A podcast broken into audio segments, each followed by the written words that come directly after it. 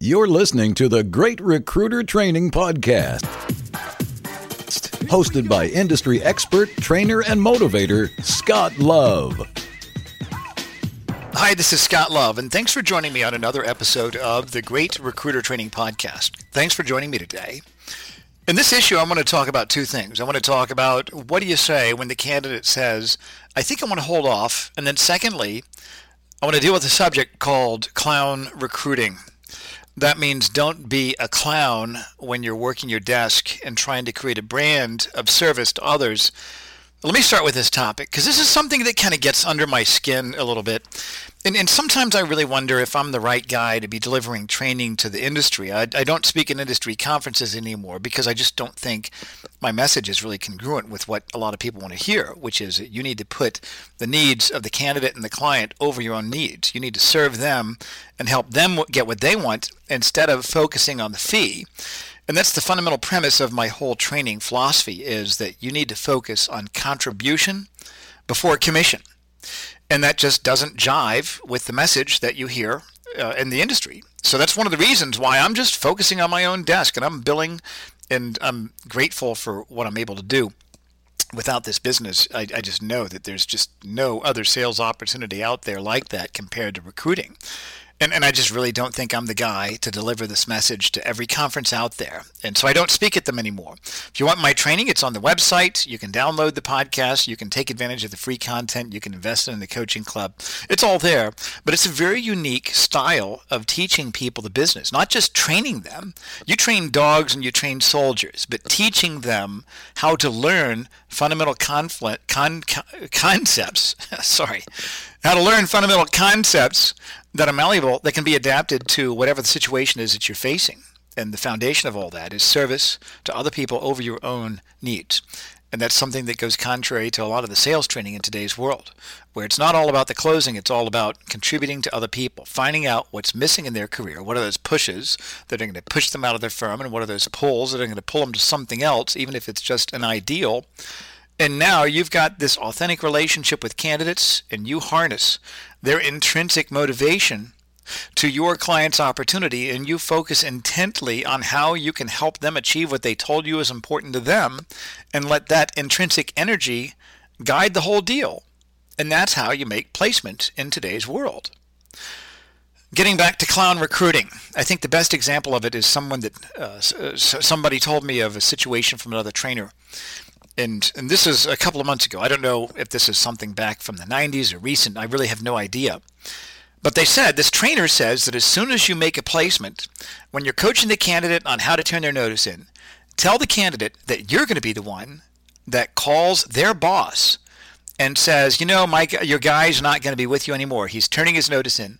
I'm the recruiter that's pulling him out. And by the way, I want to fill the position for you. When I heard that, I, I mean, I almost got sick it's got to be the most selfish example of what does not work in this business. That's just my own opinion. It's just one person's opinion. It's just my own opinion. But when you try to manipulate other people to your own selfish gain, and you use a technique that is so unclassy as something like that, something as sensitive as someone's own resignation should be handled by them personally if they're professionals. They are in charge of their career, not you. You coach them on how to resign. But the resignation meeting should be about the candidate exiting smoothly so that the candidate still has that good reference and that good relationship intact and begins a new chapter of his or her life. It's not about you. At some point, you could probably get a referral back to that company if they were one of your targeted prospects. But the time and the place to seek business from the exiting employer of someone that you just pulled from their company it's not the most effective way to build a brand. That's what I call clown recruiting. You don't want to be a clown in this business. You want to focus on having a results focused, process oriented, values based approach to doing the business. That's just my own opinion. Now, let me get off my soapbox and talk about something that I think can give you some real value with candidates that say they're going to hold off. You have someone that says, you know, I think I want to put this whole process of making a move on hold. How do you deal with someone like that? Let me give you a couple of ideas. Get a pen and paper ready, and let's talk about this in just a second. Now, this is something that I talked about on one of the recent coaching club calls that I did just a few weeks ago. And it is a situation that I faced a few months ago, and I'm in the process of closing a group deal where several people come over at the same time. And the candidate was on the fence about going forward. There were some areas in his career that were missing. He was not unsatisfied with his current firm. It's just my client had a better platform for him. And I was able to build the trust level with him and find out what was missing from his career, presented my client's opportunity, and got him interested. And he had a few meetings and was interested. And then we had a conversation, and he said, You know, Scott, I've been thinking, I think I want to put things on hold. How do you deal with candidates that are at that point in your process? Well, you need to look at three variables, and I'll give you six ideas on how you can move them forward. The first variable we look at is this Do you believe that the client's opportunity could still improve the candidate's condition? That's what it's all about. If you have a situation where the hope of value causes you to believe that there is a chance, a very good chance, that this opportunity can improve their condition, well, that gives you enough energy to feel confident to overcome their objection. If you don't believe it, then they're going to sense it, especially if you do senior level recruiting. If you just don't believe that there is not a lot different with your client's opportunity, if there, there's just no improvement there, and you try to overcome that, you're going to sound flat. You're going to sound flat. You're not going to be very convincing. So that's the first variable we need to look at. Do you really believe that there is the hope of value that your client's opportunity could, in some way, improve the candidate's condition? Number two, do you have an authentic relationship with the candidate? This is key.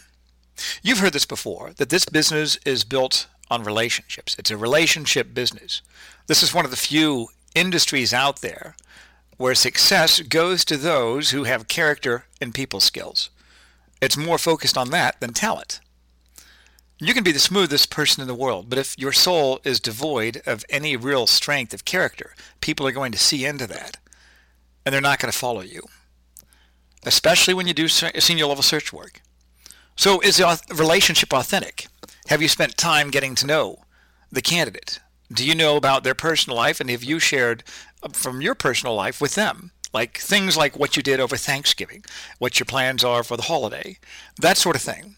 Those are characteristics of an authentic, real relationship, and you have to have that. Otherwise, it's not going to work when you try to overcome their objection. And number three, is the candidate worth pursuing?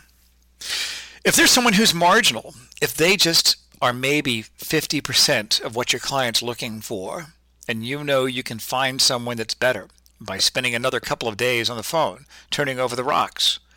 Well, if you think they're not as good, well, it's not worth it to pursue. But if they are, then pursue it. Let me give you a model of six steps to being able to do this. And this is stuff that I do every day, folks. I'm working a desk every single day. My last call to a candidate was like 20 minutes ago, doing an interview debrief. Last call to a client was yesterday, trying to close a deal with one. So I'm, I'm in this business every day. I face these things every day. And the format of my training business, it, it gives me a forum from which I can pull stories. And it actually incentivizes me to incentivizes me to stay with the training because I learn. I'm a practitioner of search, just like you. Well, let me get back to the situation here. So if the candidate says, you know, I think I want to hold off right now, step number one is this empathize. Be understanding. In today's world, there is a crisis of understanding. If we asked a thousand people, how many of them, how many of you, if we asked a room full of a thousand people, how many of you feel completely understood in every area of your life? Only two hands would go up, if that. there's a crisis. So when you find someone that understands you, you're attracted to them. When they know that you understand them, you empathize, they're attracted to you. You know, Scott, I think I want to hold off right now. Hey, Dave, that's no problem. You can do that. That's fine. I understand. Sounds like you want to put some things put things on hold right now. And number 2, you remove the pressure. That's fine. It's totally up to you. This is your career and you need to do what's in your best interest. You see, this isn't the first time you've told them that. I think, in the, in the way I teach the business, when you're inserting the candidate in your process, you've recruited them, you've qualified them, you've got their resume, you're going to present them to a client. At that point, you tell them, my role in this process is going to be facilitating you and my client getting to know each other. And this is what's going to happen. I'm going to present you to them. There's going to be a series of meetings. And if they like you and you like them, there's going to be an offer, and I get very involved in those conversations. And we'll just take this a step at a time and see how far we go. And if at any time this is not for you, I'm okay with that. I just need you to feel comfortable enough to tell me that. Does that make sense to you, Joe? Yes, it does. Are you okay with that? Yes, I am. And that's how I teach the business. It's, it's congruent. You remove all the problems of the deal before they become problems by learning how to ask the right questions and building authentic relationships. So when we tell them, it's totally up to you, Joe. This is your career, and you need to make decisions that really are in your best interest, and that's all that counts. And you know what they're thinking right now? They're thinking, this is great. I really, I really like this guy. That's what they're thinking, or I like this girl. That's what they're thinking about you right now. And then number three, we want to ask why. And I like this phrasing that I learned from a Tom Hopkins sales seminar years ago. Now, Joe, you obviously have a reason for saying that. Would you mind sharing that with me? It's a very soft way of saying, why is that? Sometimes you will have the kind of relationship with a candidate where they say, I think I want to hold off. Hey, that's okay. You can do that. I want you to be comfortable with where you want to go in this process. But why is that? Why do you want to hold off? You might have that kind of direct rapport with someone. If you don't, there's obviously a reason why you're saying that, Joe. Would you mind sharing that with me? And number four, they'll tell you what that is, say, no, that's okay. I totally understand. I understand if whatever reason is is keeping you from wanting to go forward. You tell them it's okay. Number five, you then want to bring them back into the process using the principles of influence. And if you remember the coaching club, log in, look in the video section at sales, the sales training program, videos number one through four and it's a live video presentation that I did at a conference a few years ago where I talk about Cialdini's principles of influence and how it applies to our business. And if you want, when you're when you're in the, the coaching club archive, go to the blue search feature and type in the word influence, and you'll find other articles and webinars about that. And you need to study those. You need to learn those six principles to the point that you can teach them to other people without having to use notes. I really believe that. Because all the problems in our business hinge on our relationships with people, getting them to do what we want them to do and having them thank us at the end of the process. That's what it's really all about. So you need to be master of that. So you want to bring them back using those principles. Those are the tools in your tool belt. Let's say they're telling you that it's because they're so busy. I don't want to spend the hours and the hours that it takes to continue interviewing and move my business over there because I'm really busy right now. Hey, that's fine, Joe. What instead of spending hours and hours, what if we just spent one more hour at a meeting with my client talking about those concerns? Just one more meeting, one more hour. We're contrasting something that's not that big, like one hour, with the hours and hours that they told us. We're contrasting those things, small to large. Joe, I understand. If you don't have the time right now, I totally understand. That's okay. But instead of spending the hours and hours that it takes, let's just look at one more meeting, just 60 minutes. Can you give it 60 more minutes? Sure, I can do that. I've made placements by using that recently. And then number six, ask them to go to just the next step, and then they can bail out. Get them to the next step. Tell them it's okay. All I ask is that you consider one more meeting. Find out if there are any other concerns. And then you want to prep your clients and tell them on this next meeting, you need to address these issues. These are the concerns the candidate has. And try this.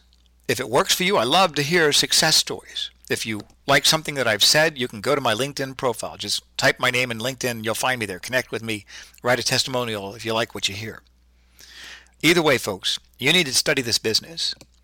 I'd recommend that you listen to this program again and and I want you to memorize those six steps because I promise you, in the next 30 days, you're going to have a candidate that says, I think I want to hold off. It, it always seems to happen towards the end of the year. And I want you to be prepared. Don't practice with them. Practice with other people in your office. Take this business a little bit more seriously. There's no mystery to it. There's no secret recipe that you have to follow. It's about a system. And you need to have a little bit more intention and a little bit more focus than most other recruiters have with this business.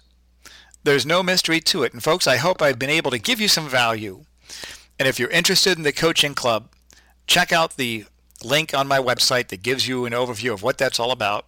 Basically, it starts at $77 a month for over 150 hours of my downloadable training. That's right, 150 hours.